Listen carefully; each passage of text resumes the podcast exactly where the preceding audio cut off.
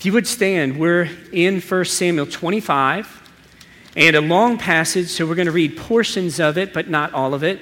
Famous passage David, Abigail, Nabal, one you may have heard before. And we're going to begin reading in verse 1 of chapter 25. Now Samuel died, and all Israel assembled and mourned for him, and they buried him in his house at Ramah. Then David rose and went down to the wilderness of Paran. And there was a man in Maon whose business was in Carmel. The man was very rich. He had 3,000 sheep and a 1,000 goats. He was shearing his sheep in Carmel. Now, the name of the man was Nabal, and the name of his wife, Abigail. The woman was discerning and beautiful, but the man was harsh and badly behaved. He was a Calebite. David heard in the wilderness that Nabal was shearing his sheep. So David sent ten young men. And David said to the young men, Go up to Carmel and go to Nabal and greet him in my name. And thus you shall greet him Peace be to you, and peace be to your house, and peace be to all that you have. I hear that you have shearers. Now your shepherds have been with us, and we did them no harm, and they missed nothing all the time they were in Carmel. Ask your young men, and they will tell you. Therefore, let my young men find favor in your eyes, for we come on a feast day. Please give whatever you have at hand to your servants and to your son David. When David's young men came, they said all this to Nabal in the name of David, and then they waited. And Nabal answered David's servants, Who is David? Who is this son of Jesse? There are many servants these days who are breaking away from their masters. Shall I take my bread and my water and my meat that I have killed for my shears and give it to men who come from I don't know where? So David's young men turned away and came back and told him all this. And David said to his men, Every man strap on his sword. And every man of them strapped on his sword. David also strapped on his sword. And about 400 men went up after David, while 200 men remained with the baggage. But one of the young men told Abigail, Nabal's wife, Behold, David sent messengers out of the wilderness to greet our master, and he railed at them. Yet the men were very good to us, and we suffered no harm, and we did not miss anything when we were in the fields, as long as we went with them. They were a wall to us both by night and by day, all the while we were with them, keeping the sheep. Now, therefore, know this and consider what you should do, for harm is determined against our master and against all this house, and he is such a worthless man, one cannot speak to him. Then Abigail made haste. We'll jump to verse 21. Now, David had said, Surely in vain have I guarded all that this fellow has in the wilderness so that nothing was missed of all that belonged to him, and he has returned me evil for good. God do so to the enemies of David, and more also, if by morning I leave so much as one male of all who belongs to him. And we'll close with verses 32 and 33. David said to Abigail, Blessed be the Lord, the God of Israel, who sent you this day to meet me. Blessed be your discretion, and blessed be you who have kept me this day from blood guilt and from avenging myself with my own hand. You may be seated. Many of us could use a bit more humility. A bit more humility. Back many years ago, Hall of Fame baseball player Ralph Kiner for the uh, Pittsburgh Pirates, he led the whole major leagues in home runs that year. Come the end of the year, he went to his general manager, Branch Rickey, and said, Could I have a raise? General manager said, No. He said, Why not? I hit 37 home runs. I led the league. I was the best home run hitter. General manager said, What place did we finish? He said, uh, Last. Said, There you have it. We could come in last without you a pastor going to preach on humility said, I've got this great sermon on humility. I'm just waiting for more people to come so they can hear it. But then there on the flip side, those who actually live and breathe and aspire to humility. Alex Haley the author of the famous series Roots, many years ago, he had a picture in his office of a turtle on a fence post. And he said, Whenever I'm tempted to feel full of myself and what I've done, I look at that picture of the turtle and I say, That turtle didn't get there by himself. And finally, Booker T. Washington, famous African American educator in the late 1800s, early 1900s. He was appointed to lead the Tuskegee Institute in Alabama. And one day, uh, this, this uh, polished uh, uh leader of the Institute happened to be walking down the street of the, of the city. And a wealthy white woman came up to him and, not knowing who he was, offered him a few dollars to come and chop wood for her. He obliged. He went home with her, chopped, split the wood, gathered it up, brought it in to her, laid it out for her, said thank you. Uh, she paid him. He left. Till a woman, a friend of this lady, said, Do you know who that was? That was Booker T. Washington. What were you doing treating him like that? She was mighty embarrassed. She hurriedly went over to the school a few days later and apologized profusely. But Booker T. Washington, in his humility, simply said, It's okay. I like a little manual labor, and I like to do a favor for my friends. And shook her hand and thanked her. Pictures of humility. And our, our passage this morning is going to have a lot to say about humility and about contrasting one person who was completely committed to himself and to his wealth and to his things and holds on to that commitment till death do us part. Versus another one who kind of wavers in his commitment. We'll see him sin, we'll see him change about his view on some things, but his commitment to someone will not change. And the writer of 1 Samuel 25 gives us a nice really a self contained short story that we could see in an English lit class. And that's kind of how we're going to look at it. If you have in your bulletin, you have the notes, you'll see we just laid this out. Nice parts to a short story is how we're going to see what God would have us here. So we've got the setting, we've got plot, we've got characters. And we start off, the setting begins in verse 1 with the death of a leader, the death of Samuel. One verse. All we get is one verse for the death of Samuel. Samuel, who led, judged Israel for decades. Samuel, two books in the Bible named after him. Samuel crowns the first two kings of Israel. One verse. Why? We're left with questions. But we can surely say that God, in the end, whether it's in this one chapter, whether it's all of Samuel, whether it's the whole Bible, the Bible is really more a picture of God and His work. And in this case, He's bringing about His King, who would point us later to Jesus. God is not about just one man, and neither should we be. At this get together, at this morning, at this memorial, left with more questions. Do you think David came? Did, did Saul come? Did they bump into each other? Did Saul pretend like everything was okay? To save political face, we don't know. But we do know immediately after his death, David heads off to the wilderness. Maybe figuring if it's, up to, if it's to be, it's up to me. I got to take care of myself. Samuel's gone. I'm on my own. My life is threatened. Our plot develops, and we get to see more characters. First, we meet Saul. And you say, whoops, wait, Saul's not in here.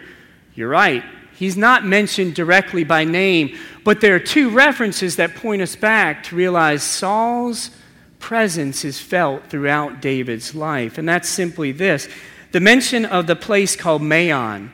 Maon was where just several chapters earlier, Saul had almost caught David, almost caught him, captured him, killed him at Maon. And then there's the mention of Carmel. Carmel was where Saul had erected a monument for himself. So we're seeing his effect here. Not to mention in the previous chapter, just before this one, it had basically said that Saul had acted foolishly. He had been foolish in the way that he had been treating David. And that foolish leads us right into the next character we see. The next character, he's wealthy. After all, that's what marks him. We don't even get his name first, we just get his stuff his goats, his sheep, his stuff, because that's who he is. Then we get his name. If you were a Hebrew reading this and you get to his name, you would have chuckled. You would have snickered. That, that's his name? Really? It's like Don and I used to sit around back before we had children and we'd have a game. We'd say, What would be a really bad name for one of our children?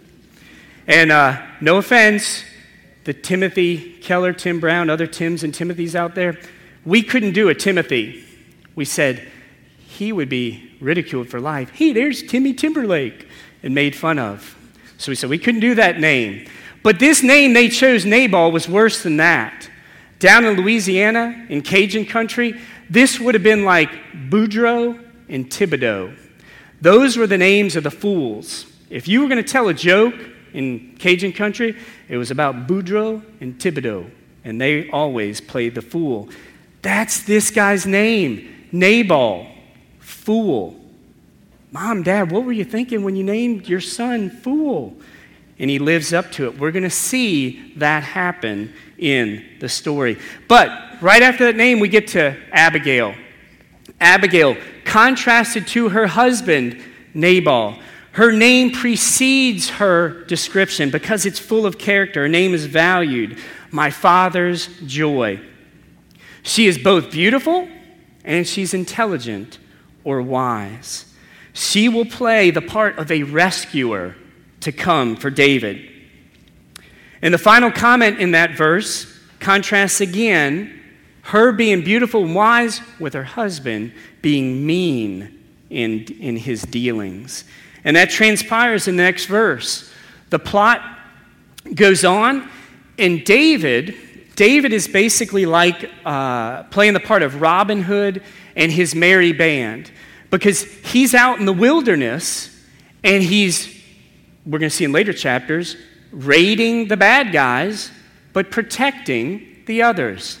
And in this case, he's protected Nabal, his shepherds, his sheep, his stuff. In its shearing season, shearing season is an opportunity for Nabal to increase his already great wealth. David humbles himself and reaches out and says, we looked after you. We're needy. Would you return the favor and provide something in return for us?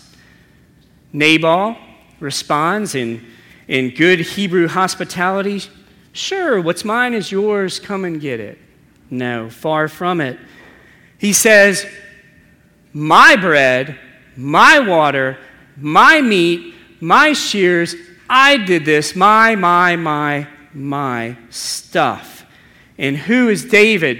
A little runaway, a little wimpy runaway from his master. So Nabal plays the part of the ultimate entitled bleepity bleep. You could fill in the blank. That's who he is being. Feel that anger that David would have to this guy. Now Proverbs 19:11 says, it's to a man's glory to overlook an offense. David could overlook the offense. Well, the Proverbs aren't written yet.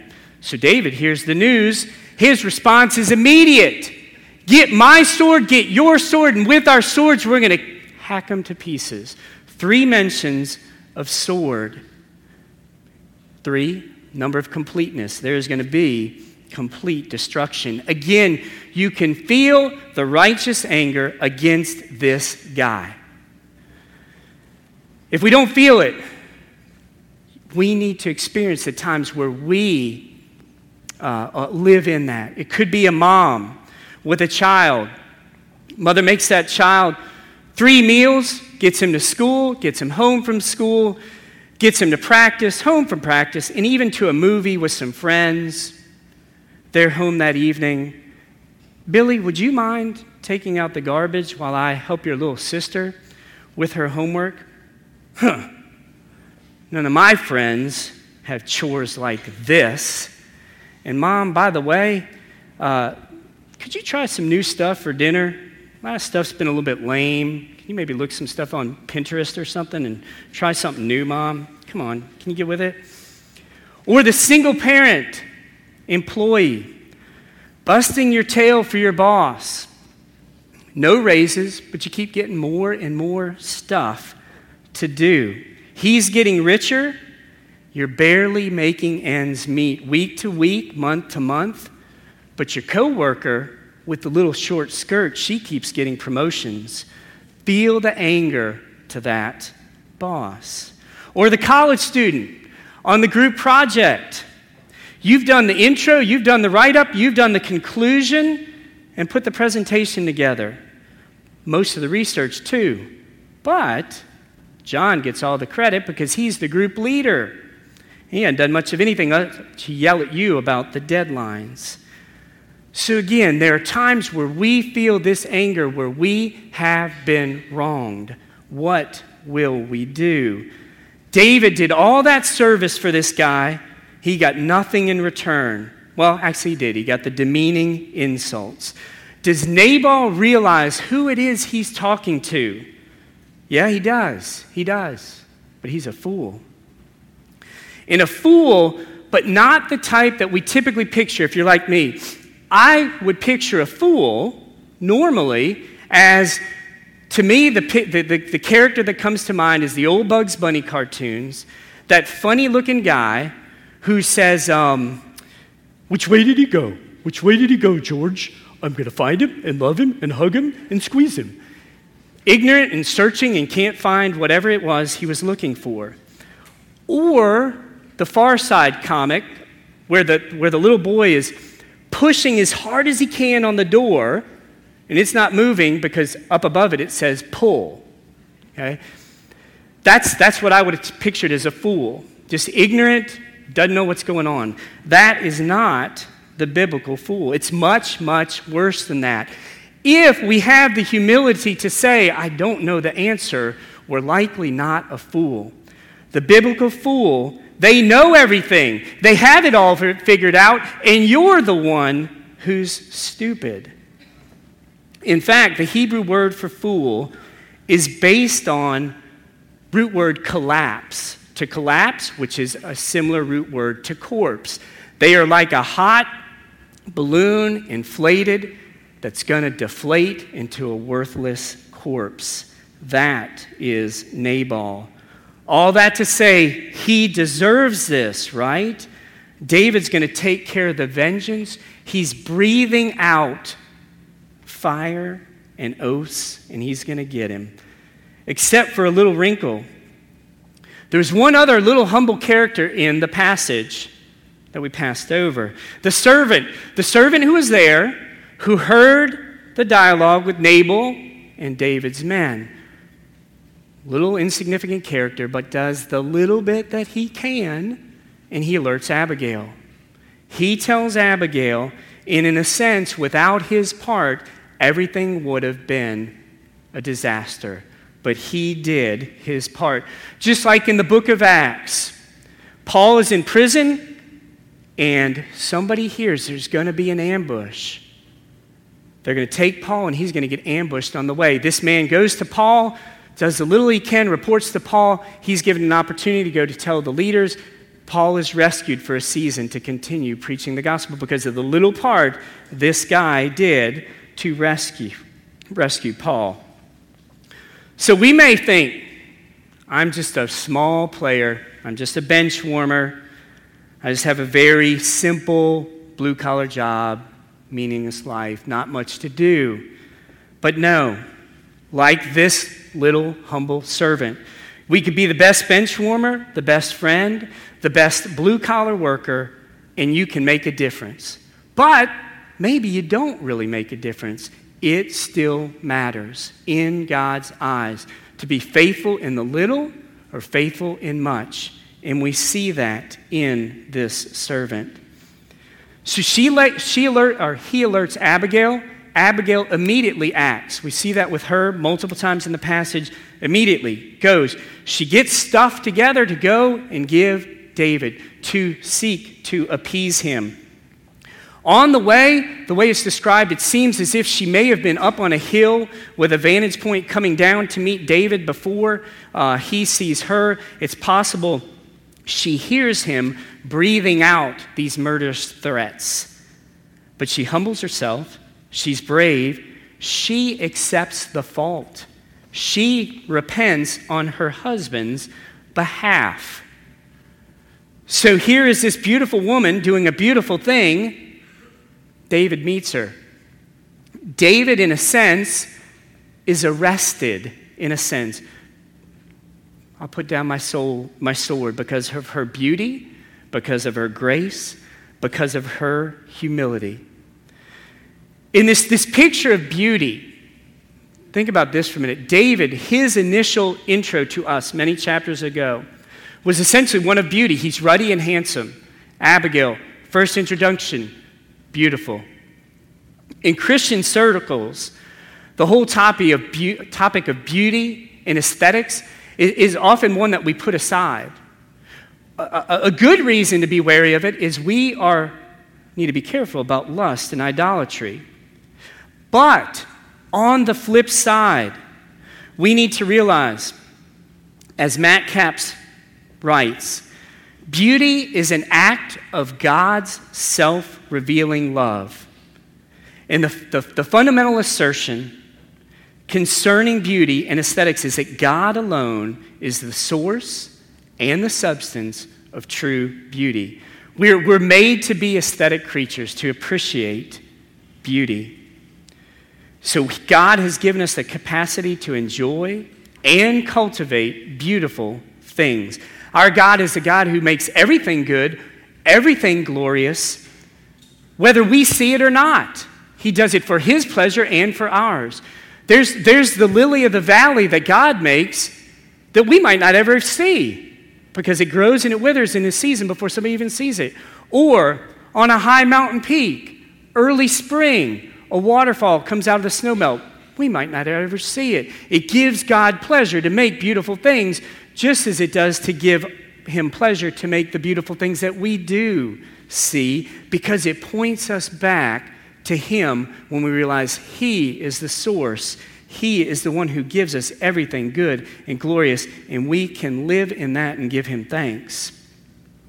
So, this, this piece of beauty here is not something that we want to overlook.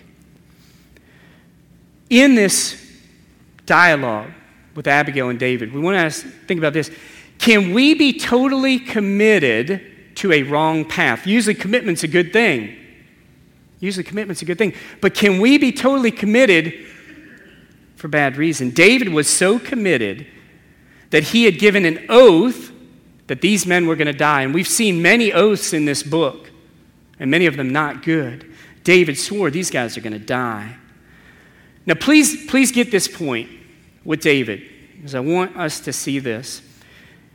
With David, we've got some bookends here. You've got David, chapters earlier that, that Eric preached on, where he had an opportunity to kill Saul.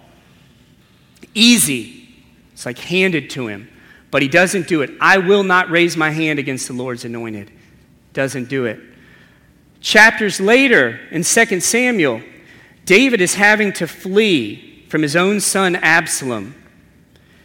And as he's suffering the pain of his own son in rebellion against him and having to leave his kingdom, there's this little jerk, Shimei, a guy named Shimei, up on a hill throwing rocks at David, the king insulting him as he's leaving, adding insult to injury. David could have taken his sword out and whacked the guy's head off or had his men do it, but he didn't do it in humility, maybe the Lord is humbling me through this guy.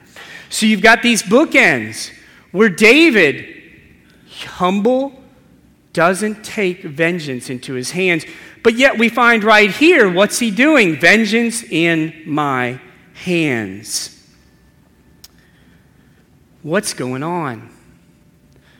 Years back, man who was discipling me many years ago, he said this to the group of us. He said, Brothers,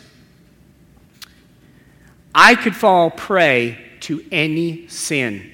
There's no sin I couldn't do if I fall in weakness. His point being, don't be proud, don't think you've got it all together and you don't struggle. Guard your heart, guard your heart, guard your heart. So here's David in weakness. For some reason, he's about to blow it. He's about to take vengeance in his own hands, something that would have been a bad mark on him and the king, kingship. But Abigail, because of God's grace, because of God's restraining sovereign mercy, stands in the place. in a rebuke, a rebuke goes deeper into a man of understanding than a hundred blows on the back of a fool. So Abigail points out to him this is not the way a king should act. David, you've been in the wilderness, and you've been in the wilderness not just to be trained so that you can be the best uh, uh, warrior who just comes out and kills everyone. You're in that wilderness where you're to seek, to be still, still to grow strong, and wait upon the Lord. Fortunately, David is a good listener. David's a good listener. And we essentially hit the climax of the story there in his response in verse 32 and 33 to Abigail. And what's going on there? It's said of David in the scripture that he is blameless, but he's not sinless. What, what's the difference there? What is blameless? Now, so here's, here's my illustration that may or may not work. If you, it's not working. So let's try this. Whoops. If you see this, uh, glass right here, this is pretty clear, okay? This is like a sinless person, no sin whatsoever. That's Jesus, okay? But it also is like a blameless person, okay? A blameless person, what the sin is up, I mean, there's no sin evident, okay? Because once the sin is evident and it's shook up, okay, what was supposed to happen was the sin, the crud, was only supposed to be down here. This is my daughter's um, um, chicken manure. It was supposed to sit down here until I shook it up. So now pretend it's shook up and now it's messy. Okay? That's sin. So the blameless person, when the sin bubbles up, they deal with it. As soon as they see the sin, they repent, they confess, they deal with it. So the crud is now clear again. It's not saying that they're sinless because there's always the sin there on the bottom. Okay? Always the sin there on the bottom. And uh, I hope I'm not in trouble with my wife now that I've used those good jars. If you ever come over to our house, don't drink from the uh, whatever jar there, but we'll get it clean. But here's the point with David. Okay? He's confronted with the sin, he deals with it. He's blameless. Once the sin is shown to him, he repents and deals with it. He's soft to the word of God. So, David's confession, the beautiful thing, it's quick, it's done. He doesn't get defensive and say, Well, Nabal deserved it anyway. He's quite the fool, and you would know that, Abigail, by living with him, and he did it to me first. None of that. It's like G.K. Chesterton, famous author years back asked, expecting an eloquent answer, Mr. Chesterton, Chesterton, what's the problem with the world? He said, I am. That's it. I am.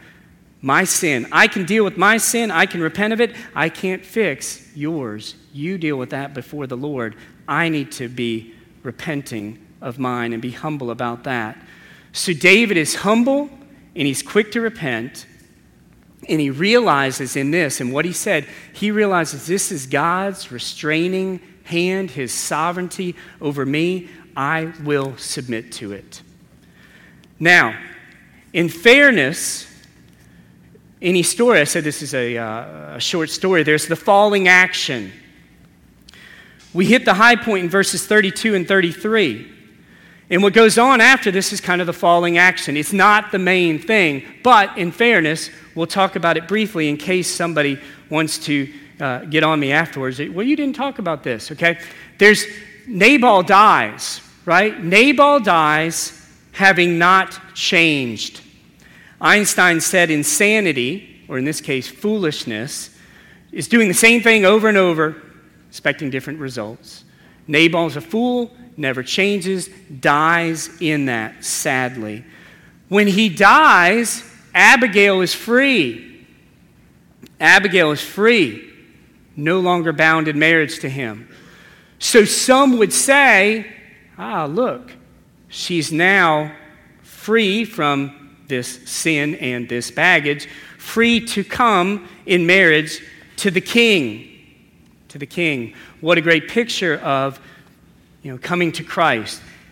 And that goes somewhat, okay? Yeah, there's a little bit of that. But then if we go too far with that, many of you would say, yeah, but, yeah, but what? David's got a bunch of wives, okay? So can we just not worry about that part for this passage to get back to the main thing? No. So, simple point, okay? So we can major on the majors, minor, minor. God, at times, He allows things that He does not approve of. Allow, approve, different. Okay? Old Testament, yes, there were multiple marriages. God will deal with that more completely in the New Testament, say in Ephesians, where we get the restored picture one man, one woman, godly marriage, like it was in the beginning. Okay? Does not mean that some of the junk that came along the way was stuff that God approved of. We see that with Jesus too. He says, It was because of the hardness of your hearts that I allowed for that divorce. But now, let's return to the truth in the beginning. So Jesus said the same kind of thing. So, with this, allow and approve are not the same thing. So, now, let's come back to keep, as we close, the main thing, the main thing. Again, this passage is more about God, more about His plans, more about Him bringing about a king who would then rule His people who will then point to the ultimate king in Christ. But is there application for us? Is there application for us in what we saw with David? How do you, how do I respond to God's restraining providence when we're in the middle of something, a friend comes, a parent comes, a spouse comes, a child comes? I have to confess this week, a child pointed out to me my sin, and I had to repent of that and think, man, I'm a, I'm a pastor and I'm dealing with these silly sins. Yeah, there you go. You get a, I'm a pastor, so you can see I have much, much sin, and it's it gets hard to repent, doesn't it? It's like you would think that would get easier, but we've all got to grow there, and it takes humility, and I saw that this week for sure. So when God sticks that rebuke, that correction, how do you respond? Are you quick to repent and deal with it like David did? Or are you angered that somebody's holding me back? Do you strain against the reins? God, let me free? Or do we rest and trust and show humility? Abraham Lincoln once got caught up in a situation where he was trying to please a politician. He issues a command to transfer certain regiments. Edwin Stanton, his Secretary of War, said, I'm not doing it. Lincoln's a fool, not doing it. That message is transferred to Abraham Lincoln. He says, Well, you know what? Edwin Stanton, he's usually right. And if he's saying I'm being foolish or acting the fool, I probably am. Meets with Stanton, they talk about it, and Lincoln says, Yep, he was right. My decision was wrong. This great man, humble enough to receive that type of correction and to repent and to change from it. So, the good news for us, the good news for us is we're called to humble repentance, is that the quicker we are to repent, the, all the more not because of how quick we are, but we have a Christ. Because he suffered, because he was ridiculed, because he was mocked by fools, even more than Nabal, and he could have called down a legion of angels with swords and done away with the fools mocking him on the cross, but he did not, so that he could be quicker to forgive us than we are even to repent. Let us pray. Our Father, our God, our Savior, Holy Spirit, we thank you that you are a God who takes your people and doesn't leave them as we are, but calls us into greater and greater sanctification, greater and greater growth in you. And our eyes are not closed. We realize that this is hard. It's no fun at times when it's hard and when our pride is stirred up in us, as was with me this week. But you are a God who is sovereign and who will work out all to your good, for your pleasure, and you've been pleased to involve us in that. So, Lord, we do ask, amidst that, that dynamic of your sovereignty and our responsibility, may you grant that Redeemer, that our people here would be quick, quick to repent, quick to ask forgiveness, quick to be humble. And Lord, we pray for any here who may not have humbled themselves for that first time to say, Lord Jesus, indeed you are Lord. Indeed you are in control. And indeed I must submit to you, and you must be my Savior because I have played the fool like Nabal. And without you, my heart will be hard until death. Lord, save me. In either case, Lord, you are good, and we need you. In Jesus' name, amen.